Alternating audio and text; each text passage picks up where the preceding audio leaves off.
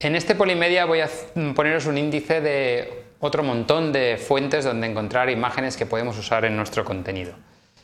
Aquí tenéis un par de búsquedas en Flickr, una web externa que busca en Flickr, que es flickrcc.net, que yo la utilizo mucho.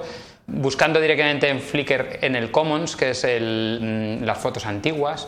Luego tenemos Pixabay, que es una especie de Shutterstock, que es una de las fuentes eh, más importantes de imágenes, pero eh, mm, gratis. Free Images, photoeverywhere.co.uk, que es inglesa, Open Photo Project, Pexels, Splitshire, el banco de imágenes del Ministerio de Educación Español, pero es que hay muchas más.